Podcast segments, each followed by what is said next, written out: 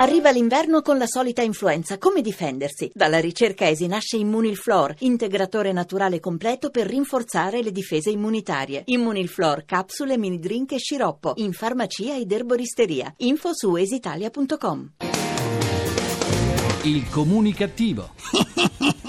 Perché l'ignoranza fa più male della cattiveria. Ideato e condotto da Igor Righetti.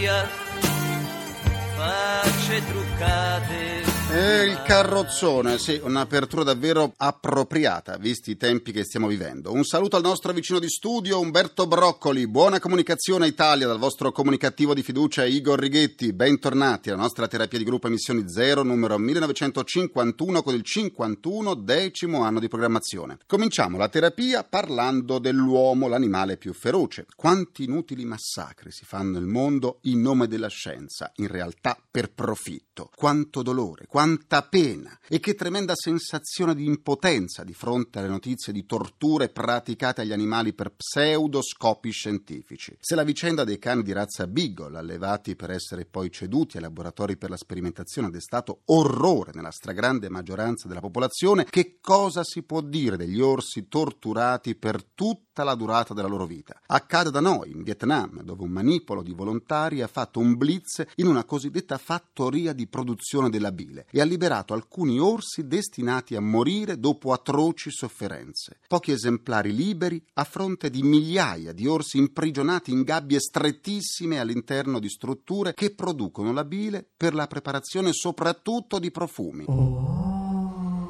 Eh, oh sì, gli orsi sono costretti a restare per tutta la vita immobili con un tubo attaccato all'addome, fino alla morte che, misericordiosa, pone fine alle sofferenze. La denuncia arriva da alcune associazioni come Animals Asia Foundation, la cui fondatrice Jill Robinson ha fornito una testimonianza terribile di ciò che accade nelle fattorie dell'orrore. Dice Jill Robinson, avevano il corpo pieno di piaghe e un catetere infilato nell'addome. Alcuni orsi, impazziti per il dolore, battevano ripetutamente la testa contro le sbarre, fino a procurarsi orribili ferite. Altri si erano spaccati i denti mordendo le gabbie. Dalla gabbia vidi spuntare una zampa gigantesca e, inconsapevole dei rischi che potevo correre, volli toccarla. Allungai la mano e l'orso me la strinse dolcemente. Allora gli promisi che sarei tornata e che l'avrei salvato. Promessa mantenuta e oggi gli orsi salvati sono circa 800. Tra Cina, Vietnam e Corea sono circa 16.000 gli orsi neri asiatici, meglio conosciuti come orsi della luna, usati per soddisfare la richiesta di bile che viene impiegata per shampoo, collirio e unguenti. In Vietnam le fattorie della bile non sono più legali. La Cina si è impegnata a chiuderle in modo progressivo. Ci auguriamo che sia una chiusura veloce, ma intanto guardando a casa nostra ci viene in mente che anche noi riserviamo un trattamento simile a quello degli orsi. Mi riferisco alle galline ovaiole costrette per tutta la vita, sempre molto breve, a stare chiuse in gabbie di 20 cm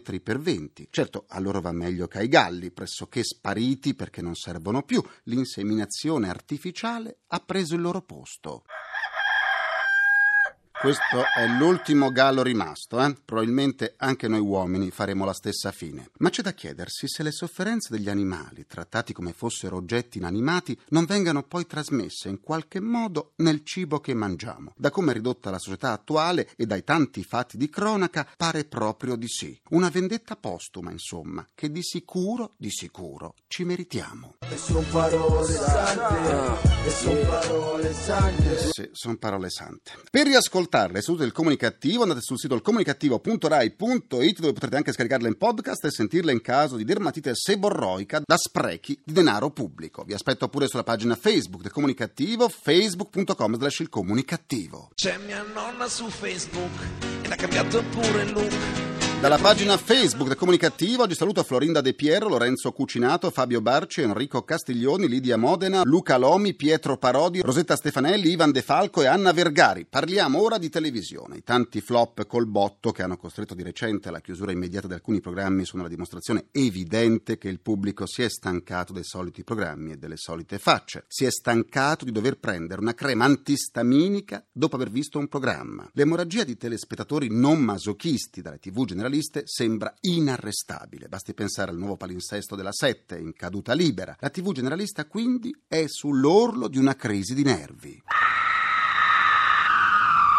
E sentite com'è sull'orlo di una crisi di nervi. Resta ancora fedele ai programmi che scendono a compromessi con l'intelligenza, quella parte del pubblico che si diverte a prendere tutto quello che titilla i suoi istinti più bassi. Il pubblico guardone ama il becero, lo sappiamo, e sarebbe disposto a vedere anche alcuni concorrenti sfidarsi in una gara di due ore di peti in diretta. Si parla tanto di nuovo che avanza, ma di nuovo non c'è un fichetto secco. A ogni critica sulla TV spazzatura veniva detto che era ciò che voleva il pubblico, ma quanto pare la grande maggioranza del pubblico non è più disposta ad accettare quel tipo di televisione, interessante come leggere l'elenco telefonico e divertente come una ceretta a linguine. A salvare la situazione ci sono le fiction, molto amate dal pubblico italiano, che preferisce vedere la TV senza dover usare la mascherina chirurgica per non restare infettato. Anche i reality show, con i loro morti di fama, i casi umani e i loro personaggi della personalità di uno spiffero, caduti nell'oblio da tempo, sono spariti finalmente dagli schermi della TV generalista. Alleluia, alleluia, sono spariti. Nell'ultima edizione del Grande Fratello, per esempio, gli autori chef ci avevano messo dentro di tutto. Sono mancati soltanto un essere umano con tre braccia, un gatto che abbaiava e una pianta carnivora parlante. Non saremo più costretti a dover cambiare canale per evitare di vedere esseri umani che si offendono o si prendono a botte. Soprattutto dopo una sentenza della Cassazione che ha detto che i reality show hanno la caratteristica di sollecitare il contrasto verbale tra i partecipanti e i concorrenti ne sono perfettamente perfettamente consapevoli. In questo modo è stato legittimato l'insulto. Ancora oggi però siamo invasi da battute grossolane che a causa della mancanza di idee mostrano soltanto una misera volgarità di pensiero prima ancora che di parola. Quest'anno non andrà in onda neppure una nuova edizione dell'Isola dei Famosi. Attualmente di reality ce n'è uno soltanto, Pechino Express, che non sta certo brillando negli ascolti. Non è un classico reality in diretta, è un reality adventure, un reality di montaggio. Bellissimi i paesaggi, peccato però che il montaggio sia molto lento e faccia così perdere il ritmo al programma. Le tv satellitari e quelle del digitale terrestre invece fanno ancora un grande uso del genere reality e delle sue filiazioni, ma tutta la programmazione è sotto la lente di chi deve fare i conti. Non ci si può più permettere di dare compensi compensi stratosferici alle star. La crisi economica non permette grandi investimenti. Ci vorrebbero quindi le idee, ma a quanto pare su quel fronte c'è una forte stipsi creativa o poco coraggio nonostante i continui flop, ma senza idee è il trionfo del tonfo. E in una TV povera di idee si ricicla tutto, non si butta via niente, proprio come si fa col maiale. Per fortuna, per fortuna ci sono ancora alcuni programmi ben fatti, ben scritti e condotti da professionisti. Spesso però si trovano al mattino prima che canti il gallo, in seconda serata o nel palinsesto per i nottambuli. L'importante è saper usare il telecomando. Continuiamo a parlarne con i nostri ospiti.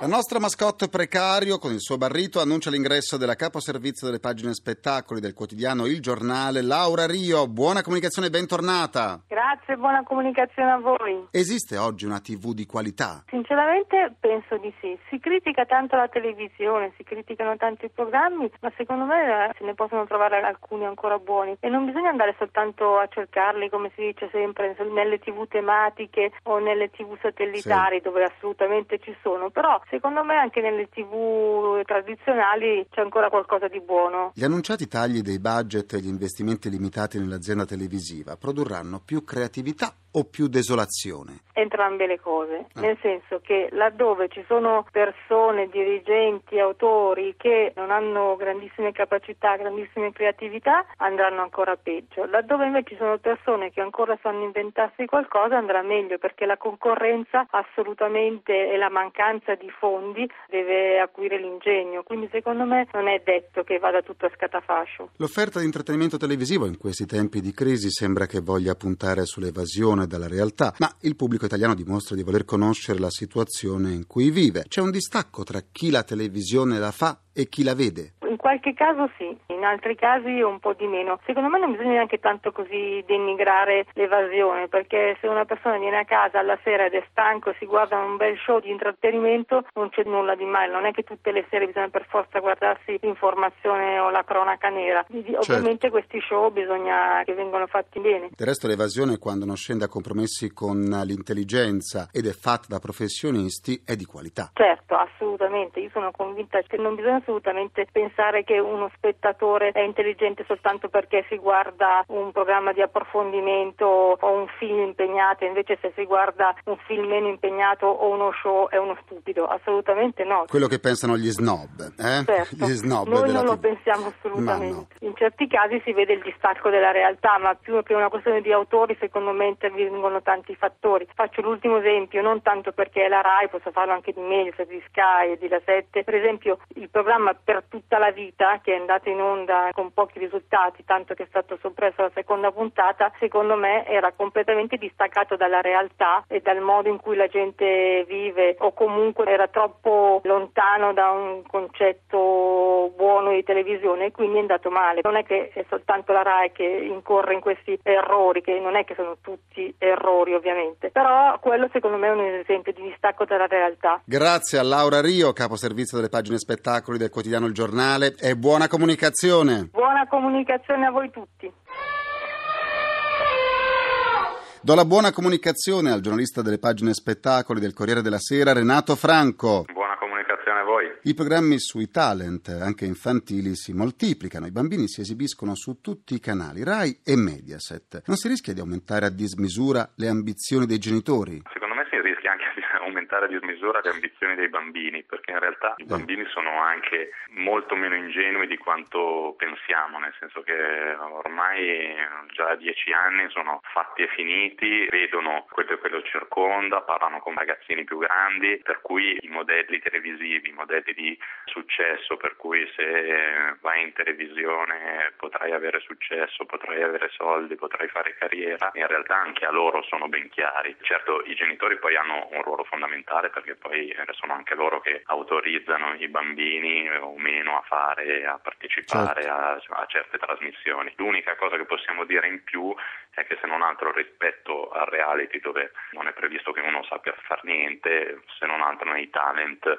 dovresti almeno saper fare qualcosa. Quando un programma televisivo è fatto bene e quando non lo è? Il programma televisivo è fatto bene quando non è banale, quando sorprende, quando cerca di non seguire la via facile del già visto, quando ad esempio non invita sempre gli stessi ospiti che dicono sempre le stesse cose. I programmi tv di cucina aumentano di numero, la passione culinaria è proprio tanto diffusa in Italia o ci sono altri motivi per la loro diffusione? Passione culinaria sicuramente c'è, eh, credo che cibo e sesso eh, siano due degli argomenti preferiti dagli Mm. italiani. Possiamo aggiungere anche il calcio. Ecco. Quindi, visto che sul sesso magari sia Rai e Mediaset hanno qualche difficoltà a fare dei programmi, ci si butta sulla cucina che va sempre bene, anche se poi se andiamo a vedere ci sono tantissimi programmi, però poi alla fine visti davvero eh, sono proprio pochini. C'è la prova del cuoco che appunto su Rai 1 e fa dei grandi ascolti, però eh, se pensiamo alla Parodi eh, nel momento in cui poi è andata alla 7 lo share è crollato, è stata sostituita su Italia 1 e non ci si ricorda il nome neanche di quella che l'ha sostituita. Quindi costano poco e saziano tanto il palinsesto. Beh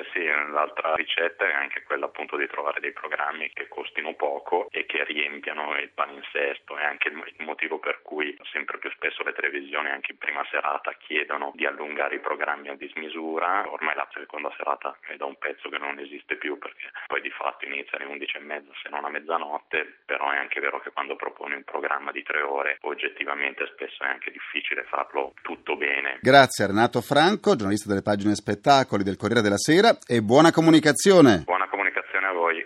Televisione, televisione, io ti chiudo nell'armadio, questa sera sta in castigo. Concludo anche questa seduta con il mio pensiero comunicativo. Durante un controllo fiscale in un'azienda, gli uomini della compagnia della Guardia di Finanza di Belluno hanno trovato boa e pitoni a guardia di registri contabili. Forse sarà anche per la presenza di questi serpenti che i proprietari della ditta si sentivano messi alle strette? Eh, forse. L'ascolto della seduta di oggi del comunicativo vi ha permesso di accumulare altri 23 punti di sutura per vincere il nostro fantastico premio. Un buono per una visita gratuita dal dietologo di Franco Fiorito. Ringrazio i miei implacabili complici Vittorio Lapi, Walter Ghetti, Cara Pagliai e Massimo Curti. Un ringraziamento a Francesco Arcuri. Alla console, alla console. Alla console tra gli immancabili Folletti! Folletti spaventa passeri, c'è Fernando Conti. La terapia quotidiana del comunicativo tornerà domani sempre alle 14.44 minuti primi, secondi a nessuno. Buona comunicazione e buon proseguimento dal vostro portatore strano di comunicativeria. Igor Righetti, grazie, a domani. Il comunicativo. Perché l'ignoranza fa più male della cattiveria. Ideato e condotto da Igor Righetti.